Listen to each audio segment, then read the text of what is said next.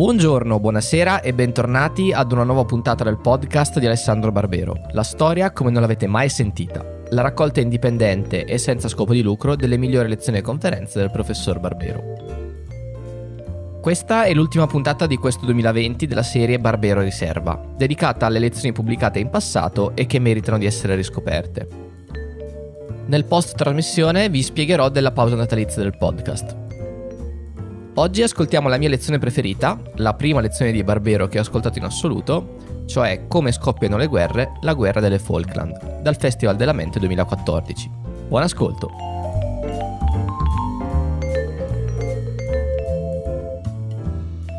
Buonasera, allora, come scoppiano le guerre, terza puntata, la guerra delle Falkland. In questi giorni più di uno mi ha chiesto ma perché la guerra delle Falkland dopo le due guerre mondiali? Eh, perché? Vabbè, tanto naturalmente perché anche se Papa Francesco giustamente ci mette in allarme, la terza guerra mondiale non è ancora scoppiata, quindi non possiamo ancora raccontarlo. La guerra delle Falkland è l'unica guerra fra due grandi paesi occidentali, capitalisti, alleati degli Stati Uniti, è l'unica guerra fra due grandi paesi occidentali che si sia combattuta dal 1945 a oggi. E non mi sembra poco, tutto sommato. Eh, è anche l'unica guerra fra due grandi paesi occidentali che io mi ricordo in vita mia e all'epoca mi aveva abbastanza impressionato e, e appassionato e quindi sarà anche per quello che ho deciso di raccontarla. E poi c'è anche un altro motivo. La guerra delle Falkland ma io sto parlando come se tutti ci ricordassimo, in tanti ci ricordiamo, la guerra dell'Inghilterra contro l'Argentina, 1982. Ecco, sono passati 32 anni. Ora la legge inglese stabilisce che dopo 30 anni i documenti vengono resi pubblici. Vengono, come si dice orribilmente adesso, desecretati, declassificati. Insomma, l'importante è che ci sono i documenti, poi uno va a sapere, quelli proprio segreti e un po' brutti probabilmente li fanno sparire lo stesso. Ma di fatto due anni fa il governo inglese ha messo a disposizione una marea di documenti riservati o segreti. Insomma, sopra c'è scritto top secret comunque. E adesso sono tutti in rete, sono tutti online, si trovano. C'è un sito fantastico, bisogna masticare l'inglese, della Fondazione Margaret Thatcher, dove trovi questa marea di documenti la trascrizione delle telefonate con Reagan, gli appunti, i commenti sul telegramma, eh, i verbali della riunione di gabinetto, ecco, un'infinità di cose che uno vorrebbe avere tutto sommato, i verbali delle riunioni ministeriali confidenziali non dico di Obama o di Putin, magari anche di Renzi oggi, tutto sommato, sapere cosa si dicono quando sono proprio in privato. Fra 30 anni forse lo sapremo. In ogni caso sappiamo cosa si dicevano nell'82 e questo è forse il motivo principale per cui a me è venuta voglia di andare a vedere com'è che è scoppiata quella guerra. Che chiamo la guerra delle Falkland perché bisogna comunque scegliere. È un po' triste perché già decidere di chiamarla la guerra delle Falkland significa già un po' schierarsi. Lo sapete, gli inglesi le chiamano le Falkland, gli argentini le chiamano le Malvinas. E decidere di chiamarle in un certo modo vuol dire già prendere posizione. Io, vabbè, ufficialmente si chiamavano le Falkland all'epoca e si chiamano le Falkland oggi, però, io, come dire, non nego non nego che secondo me, eh, no, secondo me, diciamo, io nei confronti di quella guerra trovo che gli inglesi non avevano tutti i torti, ecco, tutto sommato. E quindi non mi dispiace troppo chiamarla la guerra delle Falkland. Allora, per capire, provare a capire, a raccontare com'è che è scoppiata quella guerra, in realtà la cosa principale è sapere che cosa sono le Falkland, che è più di quello che sapeva la maggioranza degli inglesi a quell'epoca se hanno ragione quei giornalisti inglesi che hanno scritto all'epoca la grande maggioranza del popolo britannico pensava che le Falkland fossero delle isole da qualche parte al largo della Scozia. In effetti le Falkland sono un arcipelago abbastanza grande, fra tutte, tutte insieme sono metà della Sicilia.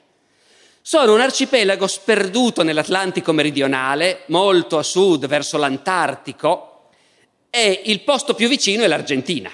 Le Falkland sono a 500 chilometri dalla costa argentina e sono abitate da una popolazione di origine inglese e scozzese che parla inglese, che ha la cittadinanza britannica e questo stato di cose dura, durava, adesso non fatemi fare il calcolo, ma all'epoca di cui parlo erano 150 anni giusti. Nel 1833 la flotta di Sua Maestà britannica prende possesso delle Falkland. Quindi nel 1983 era previsto il 150 anniversario. Voi sapete che i 150 anniversari sono cose serie su cui che creano poi discussioni, fanno pensare e così via.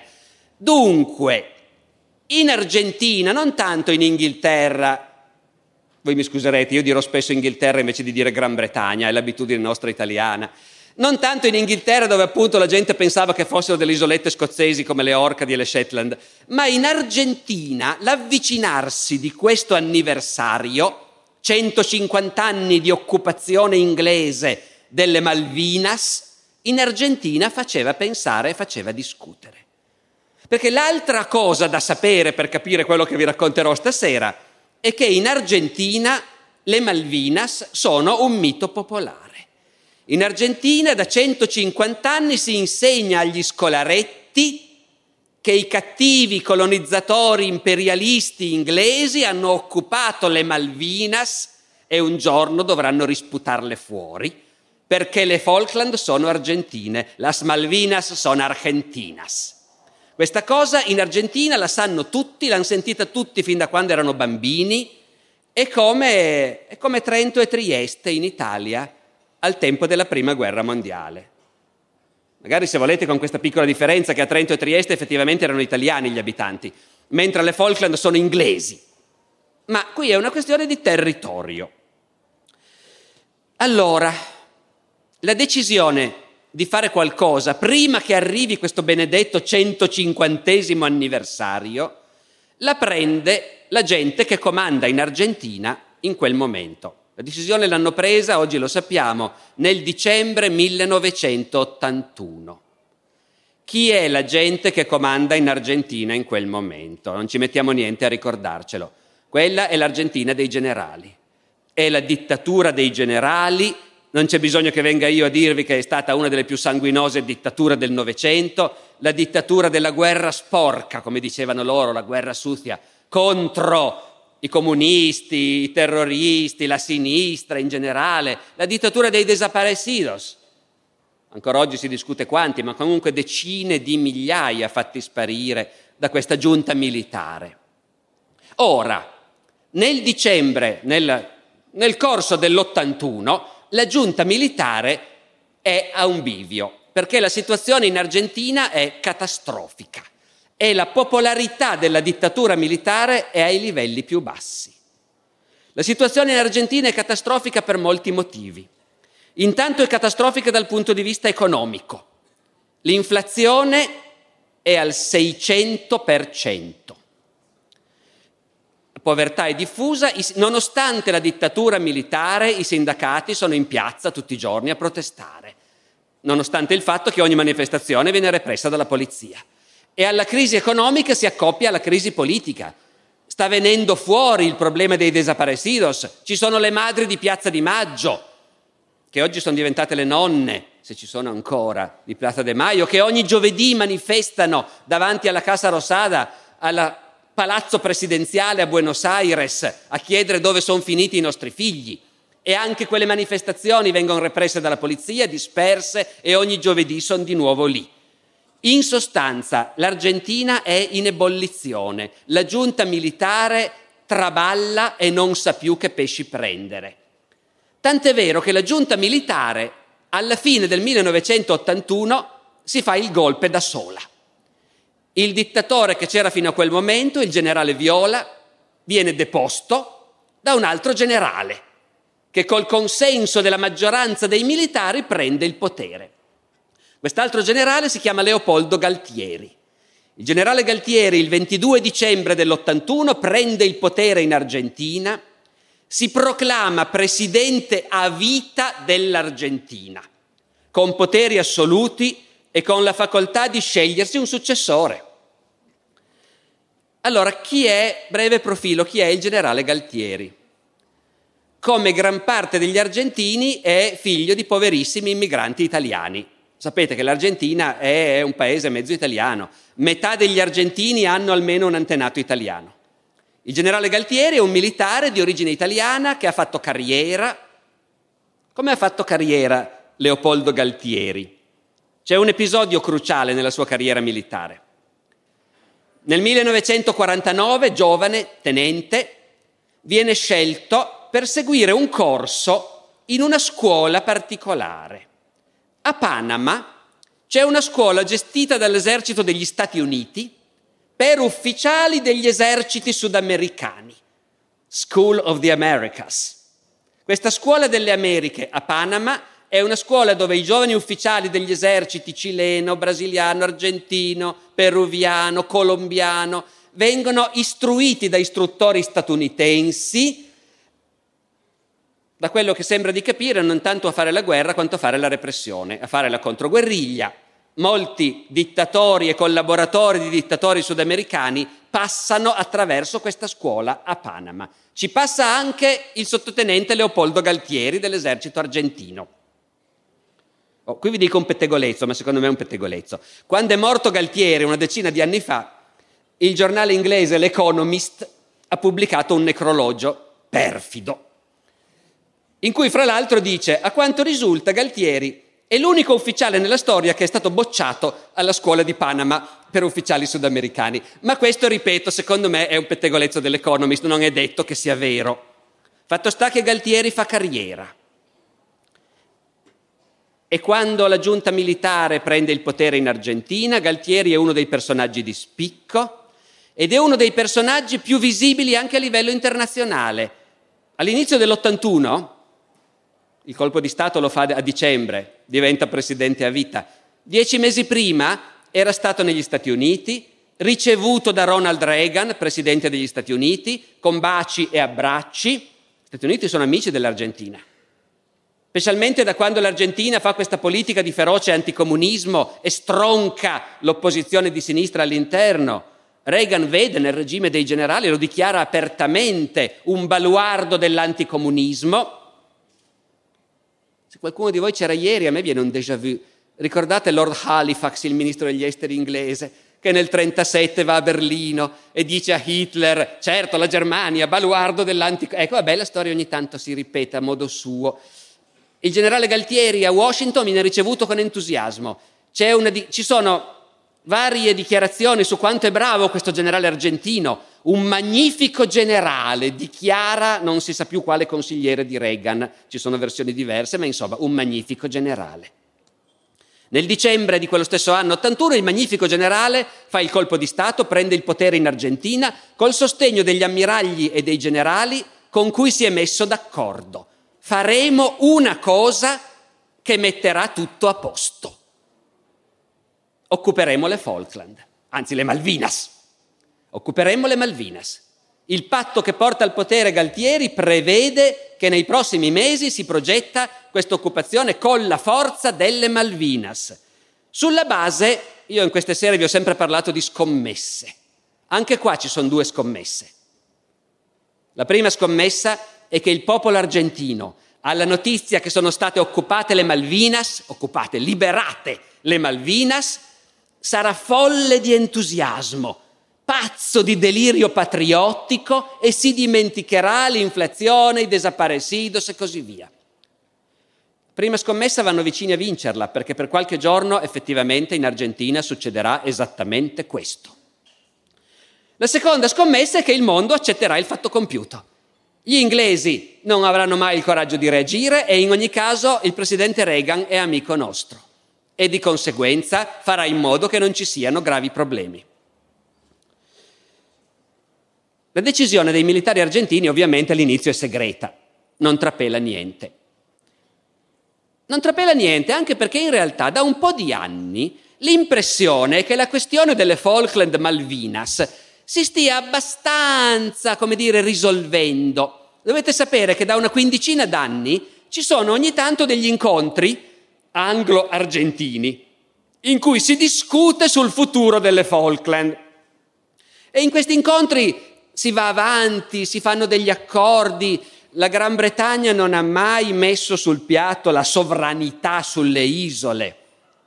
Però la sensazione diffusa è che un giorno magari se ne potrà anche parlare.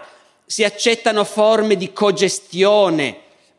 Anche l'Argentina fa delle grosse concessioni per intenderci. Eh. L'Argentina in quegli anni, visto che si sta negoziando e trattando in un clima cordiale, garantisce i collegamenti aerei e navali con le Falkland che altrimenti sarebbero completamente isolate, perché l'Argentina è a 500 km, ma qualunque altro posto al mondo è a migliaia di chilometri dalle Falkland. Quindi c'è un clima cordiale. L'ultima riunione, questi incontri si fanno a New York, perché è l'ONU che ha costretto gli inglesi e gli argentini a negoziare. Si incontrano a New York, l'ultima riunione è stata nel febbraio, febbraio dell'82. A fine febbraio dell'82 c'è ancora un incontro e il comunicato finale, sapete che negli incontri diplomatici è fondamentale poi il linguaggio del comunicato stampa alla fine, che, da cui si, si capisce com'è andata. Il comunicato finale dice l'incontro è stato cordiale e amichevole. Questo a fine febbraio. Il 2 marzo esce una dichiarazione del governo argentino. Il governo argentino dichiara L'Argentina ha negoziato con la Gran Bretagna sul problema della sovranità delle isole con pazienza, lealtà e buona fede per più di 15 anni. Adesso basta. Adesso gli argentini dicono basta incontri così decisi di volta in volta, noi vogliamo Oggi si direbbe una roadmap.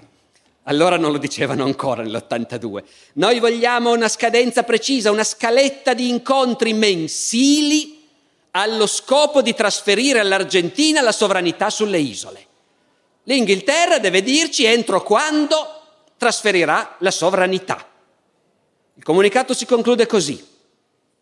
Se questo non sarà accettato, l'Argentina intende mettere fine ai negoziati e scegliere liberamente la procedura che conviene di più ai suoi interessi. Il linguaggio diplomatico è sempre così delicato, no? Però se uno legge fra le righe.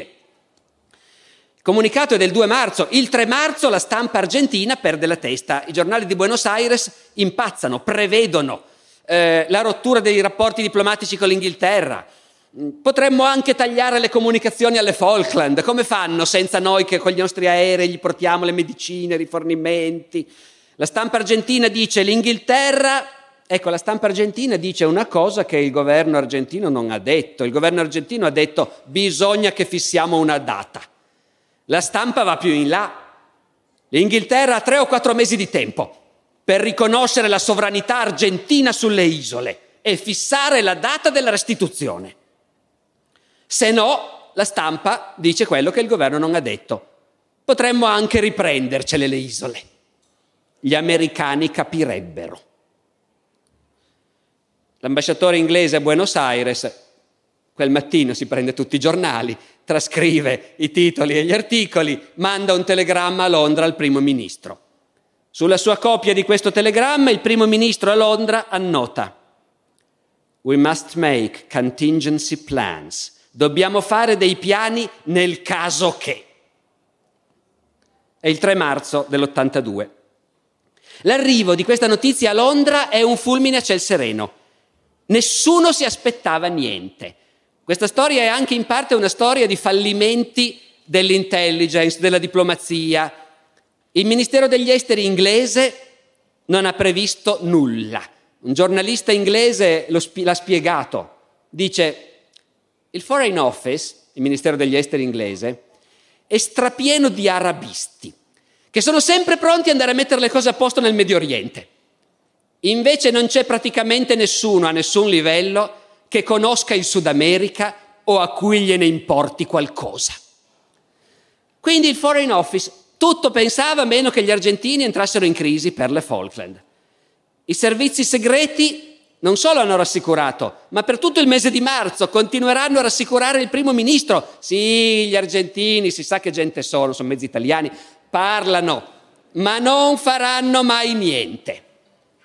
Noi li abbiamo i rapporti, eh, ormai, quindi è storia documentata. L'intelligence service di Sua Maestà 007 è convinto che gli argentini bluffano. Il primo ministro è un po' inquieto lo stesso primo ministro inglese naturalmente è la signora Thatcher, Margaret Thatcher.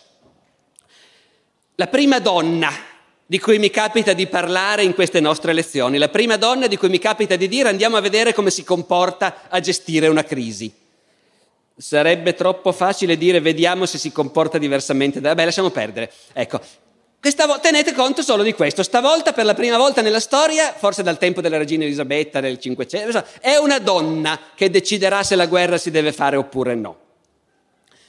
Però attenzione perché Margaret Thatcher, che è morta l'anno scorso, ormai ha concluso la sua carriera e la sua vita, è passata alla storia, è un personaggio storico di grandissimo rilievo che ha inciso sul mondo perché le riforme della Thatcher, le, riforme, le liberalizzazioni, la lotta contro i sindacati, la distruzione del potere dei sindacati, la fine delle nazionalità, le privatizzazioni, il taccerismo ha cambiato il mondo davvero. Ognuno in cuor suo e anche, in, così, anche ufficialmente e apertamente sa se dobbiamo essere contenti oppure no di come la signora Thatcher ha cambiato il mondo però certamente per noi è un personaggio di enorme rilievo. Nella primavera del 1982 la signora Thatcher non è ancora quella che è passata alla storia, non ha ancora vinto nessuna delle sue battaglie. L'Inghilterra è in crisi economica, la Thatcher non ha sconfitto i sindacati, non ha privatizzato, non è riuscita a fare niente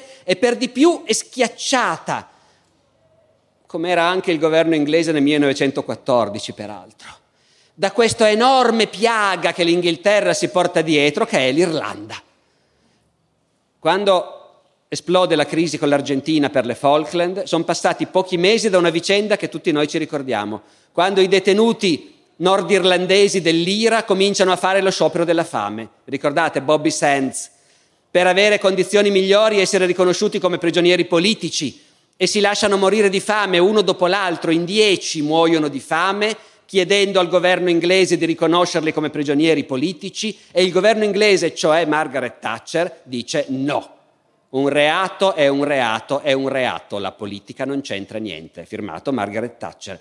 Allora, la Thatcher in quel momento è debolissima, non ha ancora fatto niente e tutti prevedono che perderà le prossime elezioni. Fra tante cose che deve pensare, arrivano anche questi rapporti che i giornali di Buenos Aires impazzano per le isole Falkland, ma i servizi segreti dicono di non preoccuparsi. La signora Falkland, eh, la signora Falkland, addio, la signora Thatcher aspetta. Gli argentini nel corso del mese di marzo cominciano a trafficare nella zona per far salire comunque la tensione. Allora, qui vi devo raccontare una cosa, mi ero detto, la racconto, no, lasciamola fuori. No, però c'è, perché marzo succede solo questo che sto per dirvi adesso. Allora, vicino alle isole Falkland c'è un altro arcipelago, ancora più disgraziato, ancora più freddo, dove non ci abita nessuno, solo pinguini. Si chiama la Georgia del Sud, appartiene alla corona britannica. C'è soltanto un plotone di Marines con una stazione di rilevamento così, meteorologico. Quando dico che le isole della Georgia del Sud sono vicine alle Falkland, voi vi metterete a ridere, sono a 2000 chilometri dalle Falkland, ma sono il pezzetto di terra emersa più vicino comunque.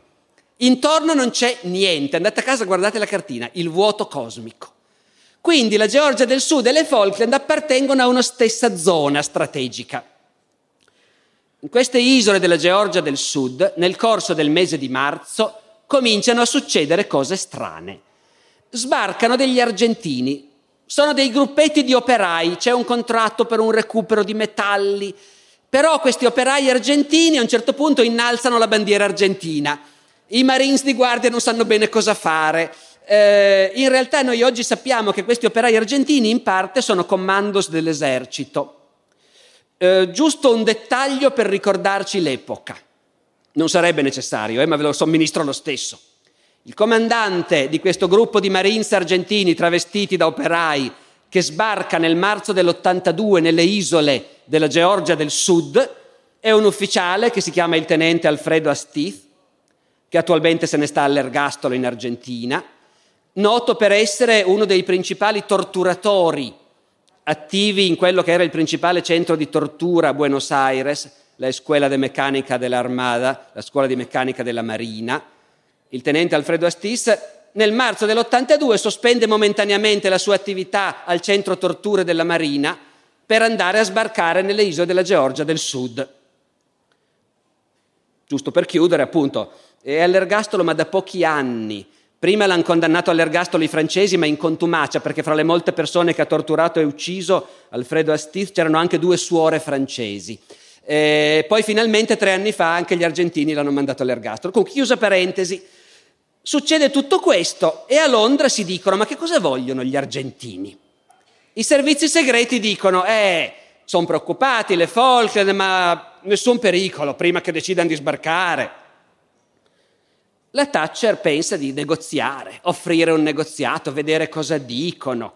Non se ne occupa neanche tanto lei, se ne occupa il ministro degli esteri inglese. Oh, apriamo una piccola parentesi. Il ministro degli esteri inglese è Lord Carrington, che poi qualcuno ricorderà perché è stato anche segretario generale della Nato. Lord Carrington, Peter Carrington, è un ministro molto fedele alla Thatcher, un grande amico, è uno che sente molto il carisma, è uno dei primi che hanno riconosciuto nella Thatcher un personaggio formidabile. C'è l'aneddoto famoso in Inghilterra di un giornalista che intervista Lord Carrington e siccome la Thatcher sembra molto debole e tutti sono convinti che alle prossime elezioni la Thatcher salta, il giornalista vuol far dire a Lord Carrington, suo ministro degli esteri, dice ma se salta la Thatcher, il partito conservatore, chi mette al suo posto? E Lord Carrington non vuole dirlo. Dice no, no, resta lei, non si discute. Il giornalista alla fine spazientito dice va bene, ma supponiamo che domani un autobus investa la signora Thatcher. E Lord Carrington risponde, l'autobus non avrebbe il coraggio di farlo. Dunque Lord Carrington è un uomo di fiducia per Margaret e il Ministero degli Esteri garantisce che problemi non ce ne dovrebbero essere. Il primo giorno in cui il Ministero degli Esteri, guidato da Lord Carrington, comincia a preoccuparsi è il 24 marzo. Quel giorno Lord Carrington manda un appunto al primo ministro e dice eh, noi stiamo discutendo se si può negoziare con gli argentini, ma guarda che il clima è pazzesco, la loro stampa continua a insultarci. Io non so se possiamo negoziare con qualcuno che appunto ci insulta, ci fa pressioni in questo modo. Potrebbe anche darsi che si dovesse arrivare a un confronto. Cosa vorrà dire arrivare a un confronto? Però intanto il primo ministro è avvertito. Effettivamente Lord Carrington è arrivato appena in tempo, è il 24 marzo. Noi sappiamo oggi che il 26 marzo Galtieri, presidente a vita dell'Argentina, dà il via all'invasione delle Falkland. Operazione Rosario. Piano di sbarco nelle Malvinas per il 2 aprile. Nessuno lo sa, è segretissimo. La Thatcher si è resa conto che la tensione sta montando. Cosa facciamo? Cosa si fa quando la tensione monta? Da un lato magari continui a dire ma negoziamo, eh sì, però fin quando continui a dire noi siamo disposti a negoziare? Viene il momento in cui devi dire però guardate che noi facciamo sul serio. Il 29 marzo la signora Thatcher fa quello che può fare, dà ordine di far partire immediatamente un sottomarino nucleare da Gibilterra per le Falkland. Il sottomarino nucleare ci metterà due settimane per arrivare alle Falkland. Ma intanto la notizia trapela alla stampa, non si sa come. La signora Thatcher è molto soddisfatta che la stampa l'abbia saputo. Nelle sue memorie dirà, il mio istinto era che era venuto il momento di far vedere agli argentini, come tradurre? In inglese dice that we meant business, che facevamo sul serio. Insomma, viene il momento in cui bisogna mostrare i muscoli anche noi. Vi ricorda le cose che abbiamo raccontato ieri sera, l'altro ieri sera? Sì, anche a me me le ricorda, per fortuna è tutto molto più in piccolo, ma... Signora Thatcher è preoccupata, Nonostante le garanzie del Ministero degli Esteri e dei servizi segreti, lei annota, no, veramente questo non lo annota, lo scrive nelle memorie a cose fatte, quindi prendetela con beneficio di inventario, perché nelle memorie uno magari poi un po' aggiusta. Però nelle memorie la Thatcher dice, ero preoccupata perché tutti mi garantivano che gli argentini non avrebbero invaso, ma sapevamo che erano gente imprevedibile e instabile. Lì non si sa se intende dire questi dittatori oppure questi latini, si sa che e che una dittatura non sempre si comporta in modi che noi considereremmo ragionevoli. Perciò ero molto incerta, dice la Thatcher in seguito, e ricordando, ma penso che nessuno di noi si aspettasse davvero l'invasione delle Falkland. La cosa precipita la sera del 31 marzo. La sera del 31 marzo il ministro della difesa inglese John Knott chiede alla Thatcher una riunione d'urgenza. Convocano qualche ministro, il ministro della difesa si precipita a Downing Street con un rapporto dei servizi segreti americani, che finalmente hanno aiutato gli inglesi a capirci qualcosa. I servizi segreti americani hanno notizie sicurissime quella sera del 31 marzo. La flotta argentina è in mare, carica di truppe e fa rotta verso le Falkland. Questa riunione della sera del 31 marzo è uno dei momenti decisivi, naturalmente. Il ministro della difesa inglese espone la situazione e dichiara alla signora Thatcher che se gli argentini occupano le isole è impensabile pensare di riprenderle. Non potremmo mai farcela. Alla Thatcher si rizzano i capelli in testa. Come non potremmo mai farcela? È del tutto escluso. Noi le dobbiamo riprendere se loro sbarcano. E non mi venire a dire che non lo possiamo fare. Dove sono i militari? Dov'è l'ammiraglio capo di Stato Maggiore della flotta? Non è ancora arrivato l'ammiraglio capo di Stato Maggiore della flotta. Com'è che non arriva Sir Henry Leach, capo di Stato Maggiore della flotta di Sua Maestà? Non arriva alla riunione, finalmente lo scoprono. Era in borghese, ha pensato di tagliar corto attraversando il Parlamento, l'hanno arrestato mentre attraversava il Parlamento, vestito in borghese. Finalmente un deputato l'ha riconosciuto, dice ma è l'ammiraglio. Allora l'hanno portato dal primo ministro. Primo ministro chiede all'ammiraglio, è pensabile montare una spedizione per riprendere le Falkland se quelli sbarcano? L'ammiraglio fa due conti e le dice, certo che si può. Posso mandare questa portaerei, quell'altra, cacciatorpedinieri, fregate, ce l'ho, quello ce l'ho, quello ce l'ho, ho tutto. Se date l'ordine comincio a riunire la flotta. Chi è che può dare l'ordine? Ci vuole un voto del Parlamento? Vanno a vedere? No, lo può dare il primo ministro. Non è la guerra, è solo riunire la flotta. Quella sera il primo ministro ordina all'ammiraglio di cominciare a riunire la flotta. E dicono, vabbè, poi l'ordine di partenza sarà meglio parlarne in Consiglio dei Ministri, magari. Ma prima, è il 31 marzo, lo sbarco argentino è previsto per il 2 aprile, c'è ancora un giorno e mezzo, un giorno, due notti. Bisogna assolutamente fare qualcosa per vedere se si riesce a fermarli. Cosa si fa? Il sottomarino nucleare l'abbiamo già mandato, quindi vabbè. Come si fa per fermarli? C'è un unico modo nel mondo post seconda guerra mondiale. Cosa avreste fatto voi? Telefono al grande fratello, telefono a Ronald Reagan. La Thatcher manda, non telefona, manda un telegramma sulla linea riservata a Reagan con urgenza. Vi leggo il telegramma della Thatcher a Reagan, notte del 31 marzo. Caro Ron, sarai al corrente delle informazioni inquietanti dei nostri e vostri servizi segreti, per cui la Marina argentina si starebbe preparando a invadere le Falkland entro 48 ore. E fra le altre cose, puoi parlare urgentemente al presidente argentino e chiedergli di non autorizzare alcuno sbarco. Tanti cari saluti, Margaret. Allora entra in campo un nuovo giocatore, gli Stati Uniti d'America, la Casa Bianca. Entra in campo la Casa Bianca. Reagan telefona a Galtieri. Galtieri non si, non si fa trovare. Anche questa l'abbiamo già sentita. Finalmente Reagan insiste, dopo un po' è difficile dirgli di no, ti telefona il Presidente degli Stati Uniti, dopo un po' Galtieri risponde. Noi abbiamo una fonte in presa diretta, è il diario di un collaboratore di Reagan, si chiama Jim Ranchler, è il funzionario della Casa Bianca che è stato incaricato di informare Reagan di questa faccenda, di, di, cosa sono le Falkland, di cosa sta succedendo, perché deve telefonare a questo Galtieri. Il funzionario della Casa Bianca, Jim Rentschler, mentre Reagan è al telefono con Galtieri, butta giù qualche appunto per il suo diario. È uno furbetto che ha già capito che il diario sarà importante, quindi lo cura, è eh? fatto bene il diario. Il diario di Rentschler dura, mentre Reagan è lì al telefono, Rentschler annota. Comincia con una battuta sulla pubblicità della Bell Company, la compagnia telefonica americana. C'è questa pubblicità che dice tipo basta allungare la mano. E Rentschler scrive basta allungare la mano. La Bell Company non ha avuto mai a che fare col generale Leopoldo Galtieri. E poi spiega, principale collaboratore di Reagan, è l'uomo forte argentino con cui il presidente è al telefono sulla linea a lunga distanza con Buenos Aires in questo momento per convincerlo a rinunciare a invadere le isole Falkland. Mai sentite, vero? Neanch'io fino a ieri sera.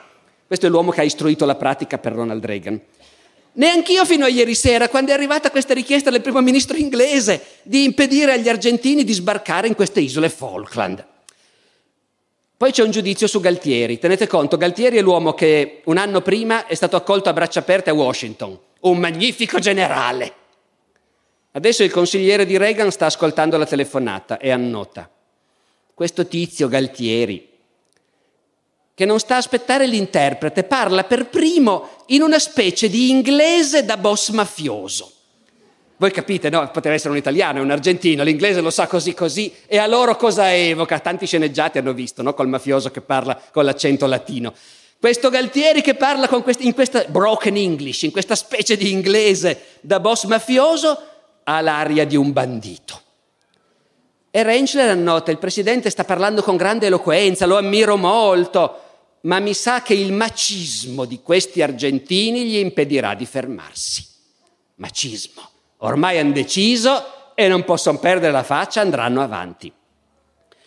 Reagan, Reagan, pover'uomo, fa quello che può. Reagan è uno che a quanto poi si viene a scoprire in quei giorni dichiara a uno dei suoi assistenti, ma io non capisco perché litigano tanto per quel mucchietto di terra gelida laggiù in fondo ice cold bunch of land down there. Però Reagan una cosa ce l'ha. Quando bisogna prendere una posizione si butta e la prende. Voi sapete, perché ve l'ho detto, che gli argentini hanno fatto un calcolo preciso. Noi siamo amiconi degli americani. Gli americani non interverranno e faranno in modo che nessuno intervenga. Reagan quella sera discute con i suoi consiglieri. C'è qualcuno che gli dice sì, effettivamente lasciali fare gli argentini, sono amici nostri.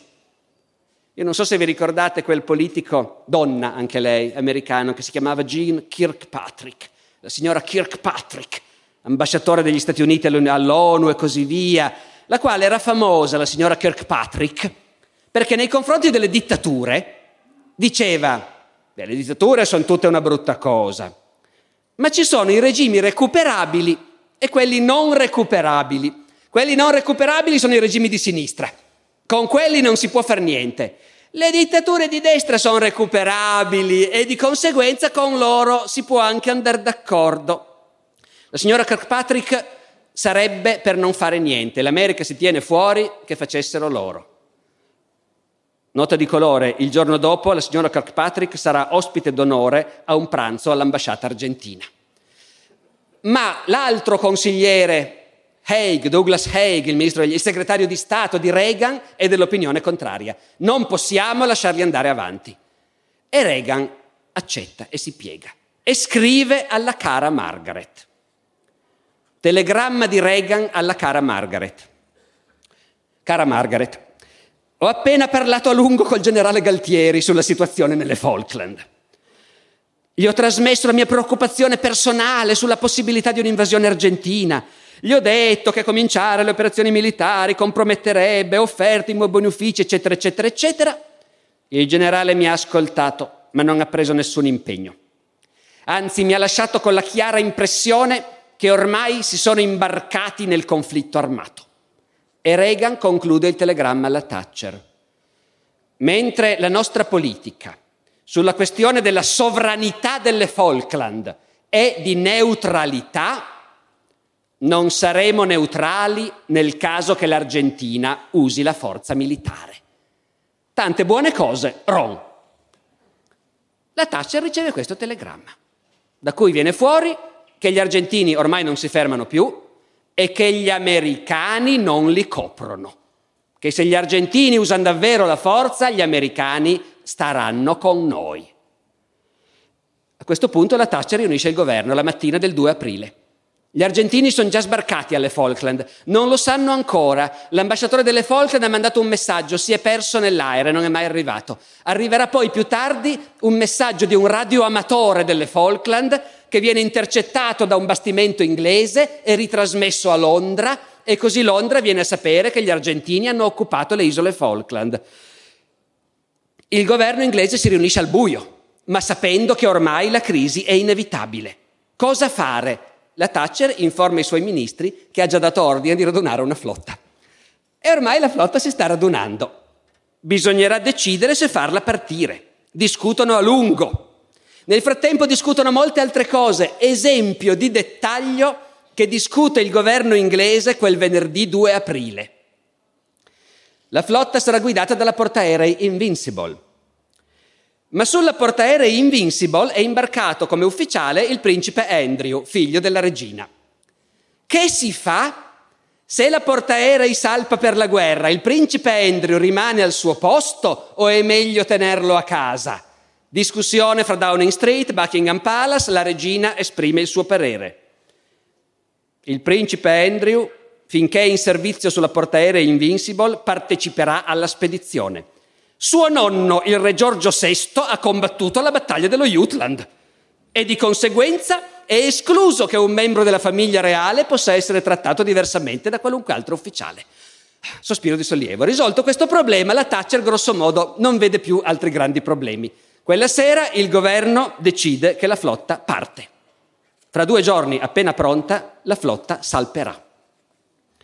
Questo benché il Ministero degli Esteri stia facendo un sacco di storie.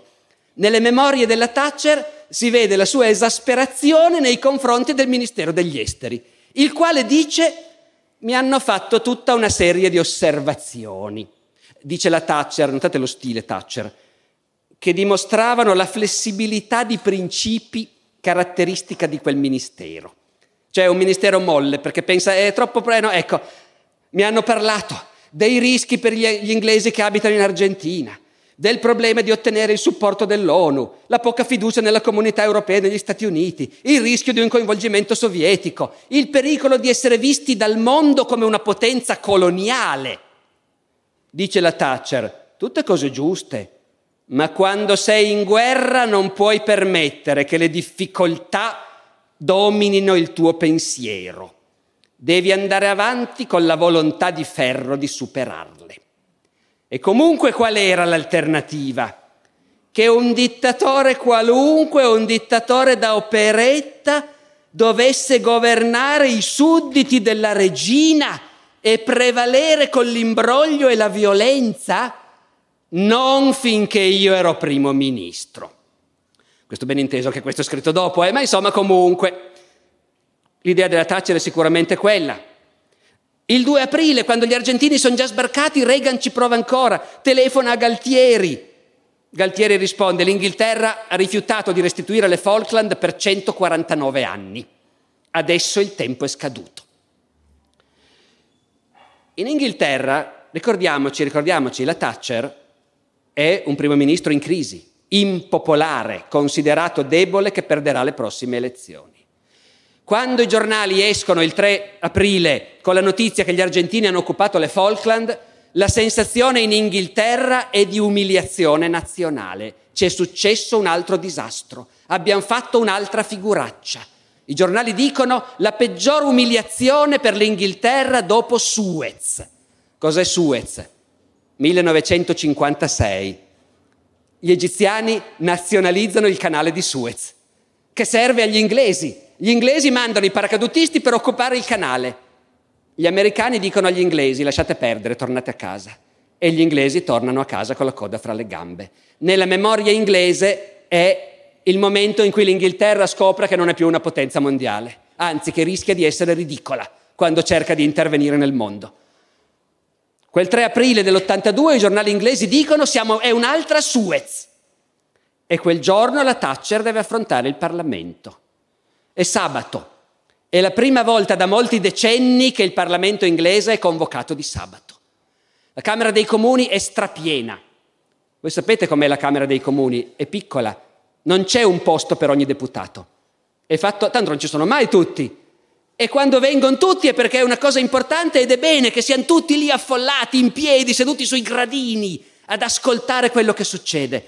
L'altra caratteristica del Parlamento inglese che dobbiamo ricordare, perché noi siamo abituati al nostro, il Parlamento inglese è un Parlamento dove molti deputati votano come pensano loro e non come dice il partito. È perfettamente normale nel Parlamento inglese che su questioni importanti si coagulino maggioranze trasversali.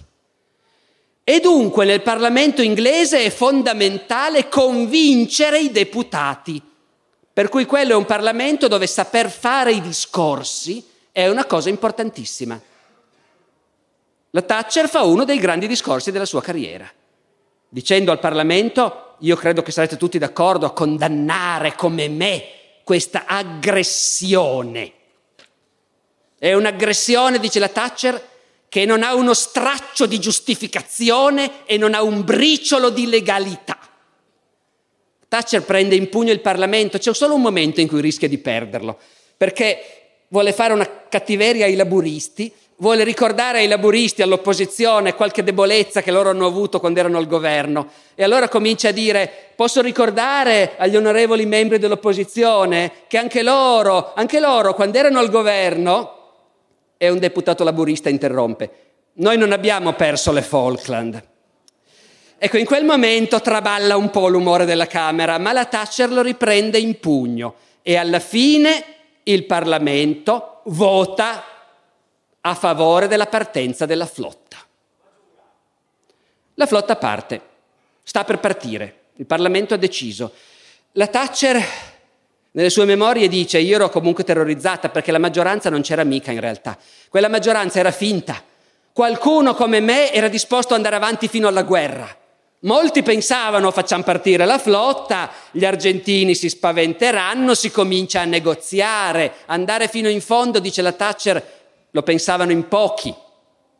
E al contrario c'è anche nel Parlamento chi dice sì, sì, adesso questa signora la fa, ecco, fa bella figura, ma avrà poi il fegato, questa donna, di andare fino in fondo.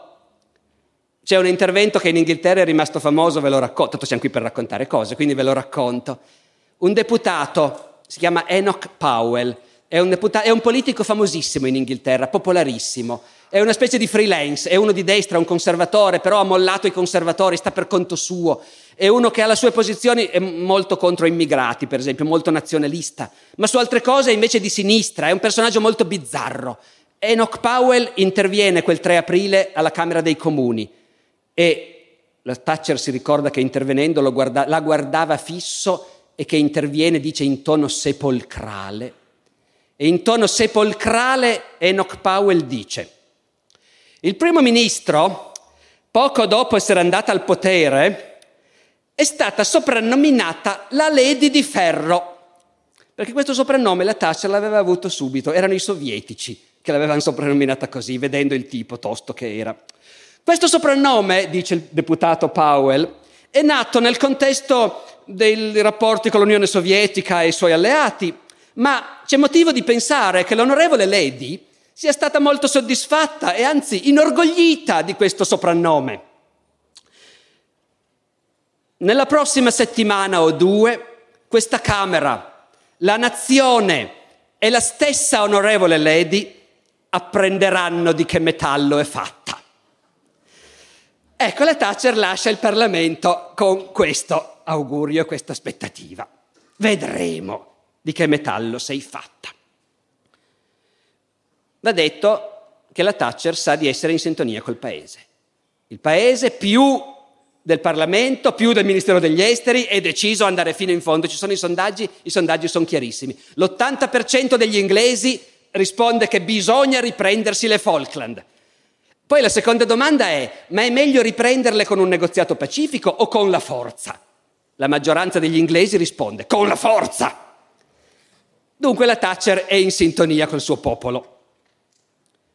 La flotta partirà. A questo punto qualcuno comincia a dire, ma um, è una guerra, dichiariamo guerra. C'è una riunione, noi abbiamo sa, questi documenti bellissimi che vi dicevo, no? verbale del comitato dei deputati conservatori. Online c'è la trascrizione, c'è anche il verbale originale a penna con i disegnini, le sottolineature eh, e i deputati uno dopo l'altro dicono di tutto. Eh? Eh, c'è anche Lord Onslow il cui intervento è affondiamogli tutta la flotta. Ma, ma la maggior parte dei deputati, ecco, qualche deputato è preoccupato c'è un deputato che dice la gente è preoccupata per questa cosa che è successa e non bisogna farci vedere molli. Il Ministero degli Esteri in questo momento puzza, puzza di appeasement.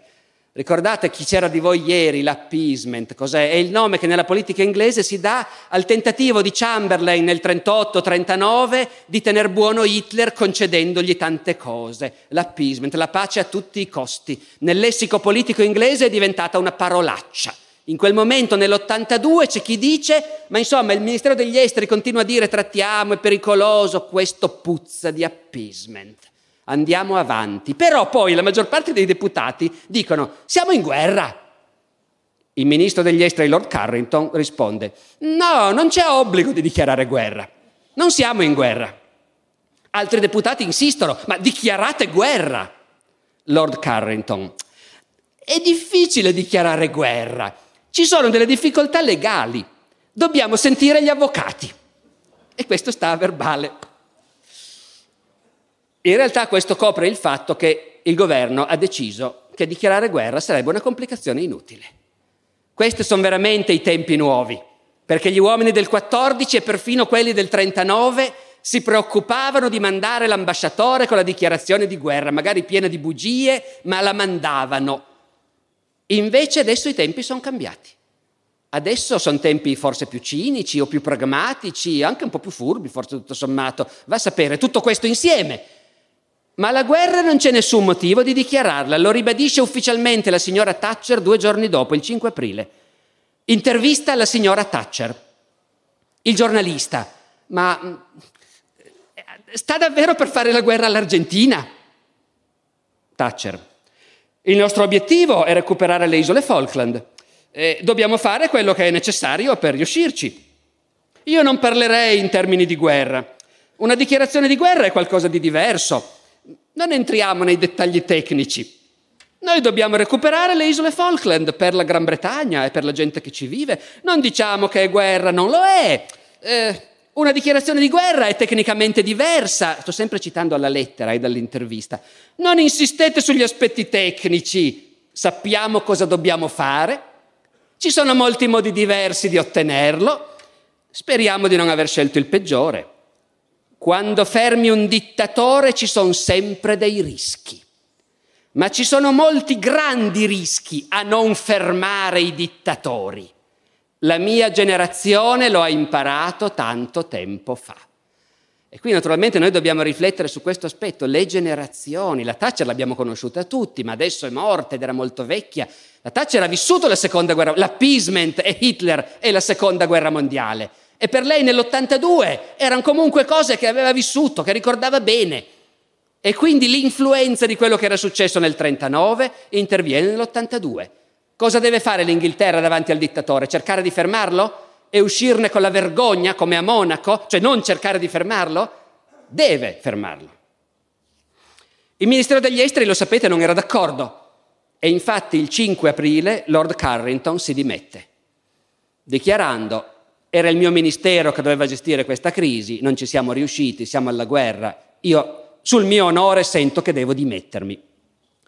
Ora, Lord Carrington era un caro amico della signora Thatcher, un fedele collaboratore, ma la politica è quello che è.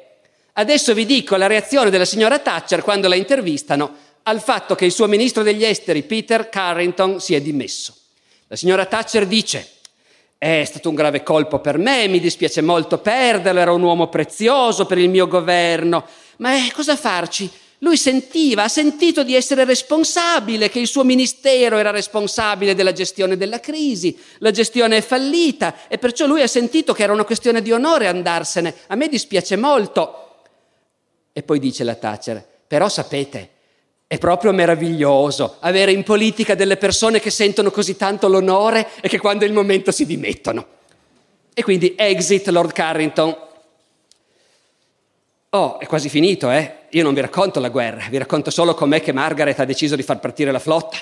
Poi per un mese gli americani cercheranno di far la spola con gli argentini e con gli inglesi dicendo fermatevi, tutti stanno fermi sulle loro posizioni e alla guerra si arriva.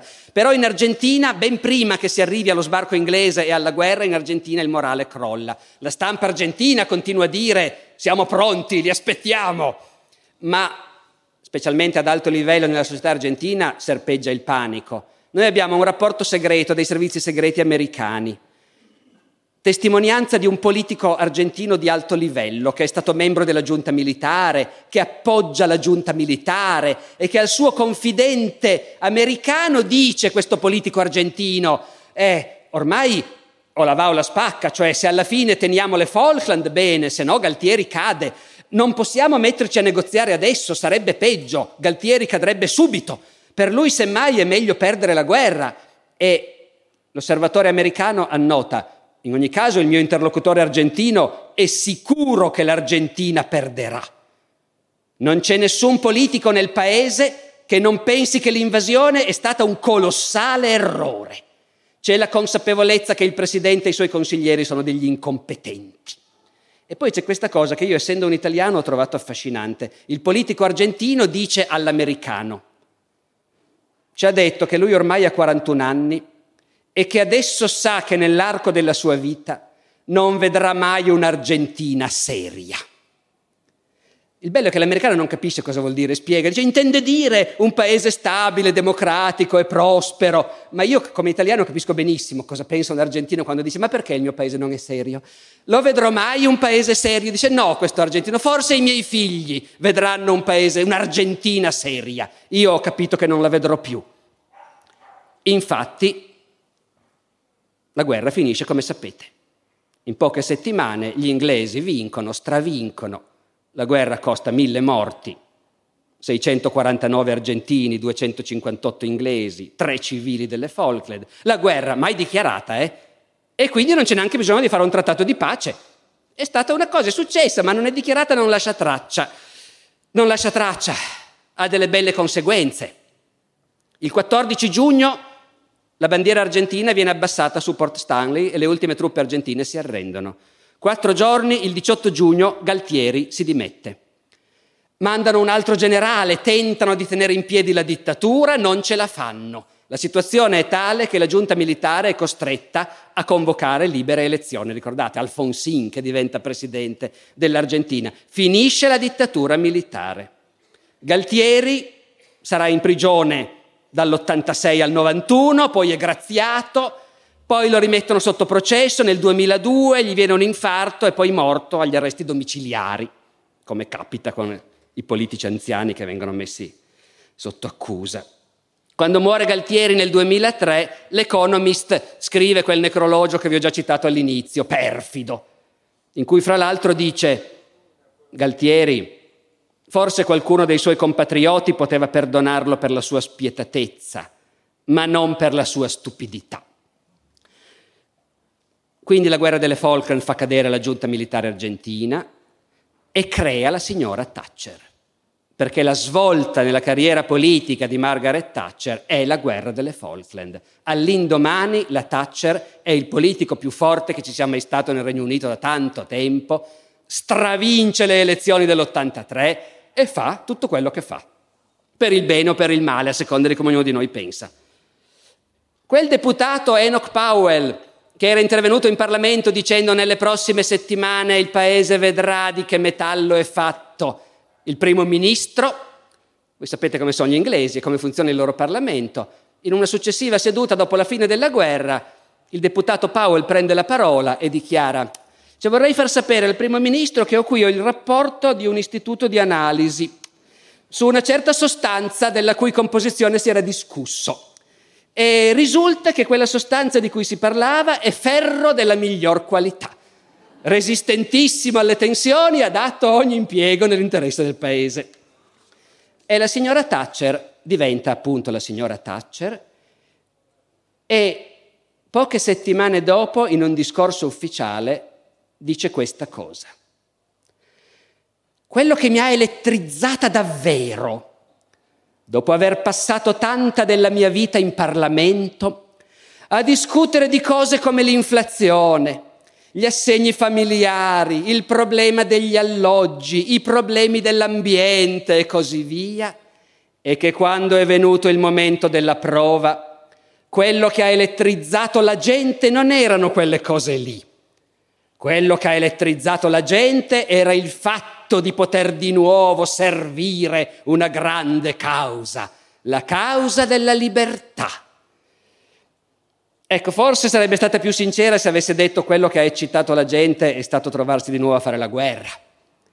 Però ha avuto anche un modo di metterla che insomma dalle torte poi servire la causa della libertà. Ecco, come tante cose di Margaret Thatcher, questa dichiarazione e in generale la sua gestione della crisi delle Falkland eh, può entusiasmare qualcuno o può far venire i brividi a qualcun altro o magari tutte e due le cose insieme che, che in fondo è l'effetto che ha fatto a me. Ecco, così come andare a rivedere in queste tre serate com'è che scoppiano le guerre come dire, a me ha insegnato tante cose, mi ha anche elettrizzato, appassionato, mi ha anche messo un po' di brividi vedendo com'è che scoppiano le guerre, com'è che i politici gestiscono le crisi e, e spero che sia successo così anche a voi. Grazie e all'anno prossimo.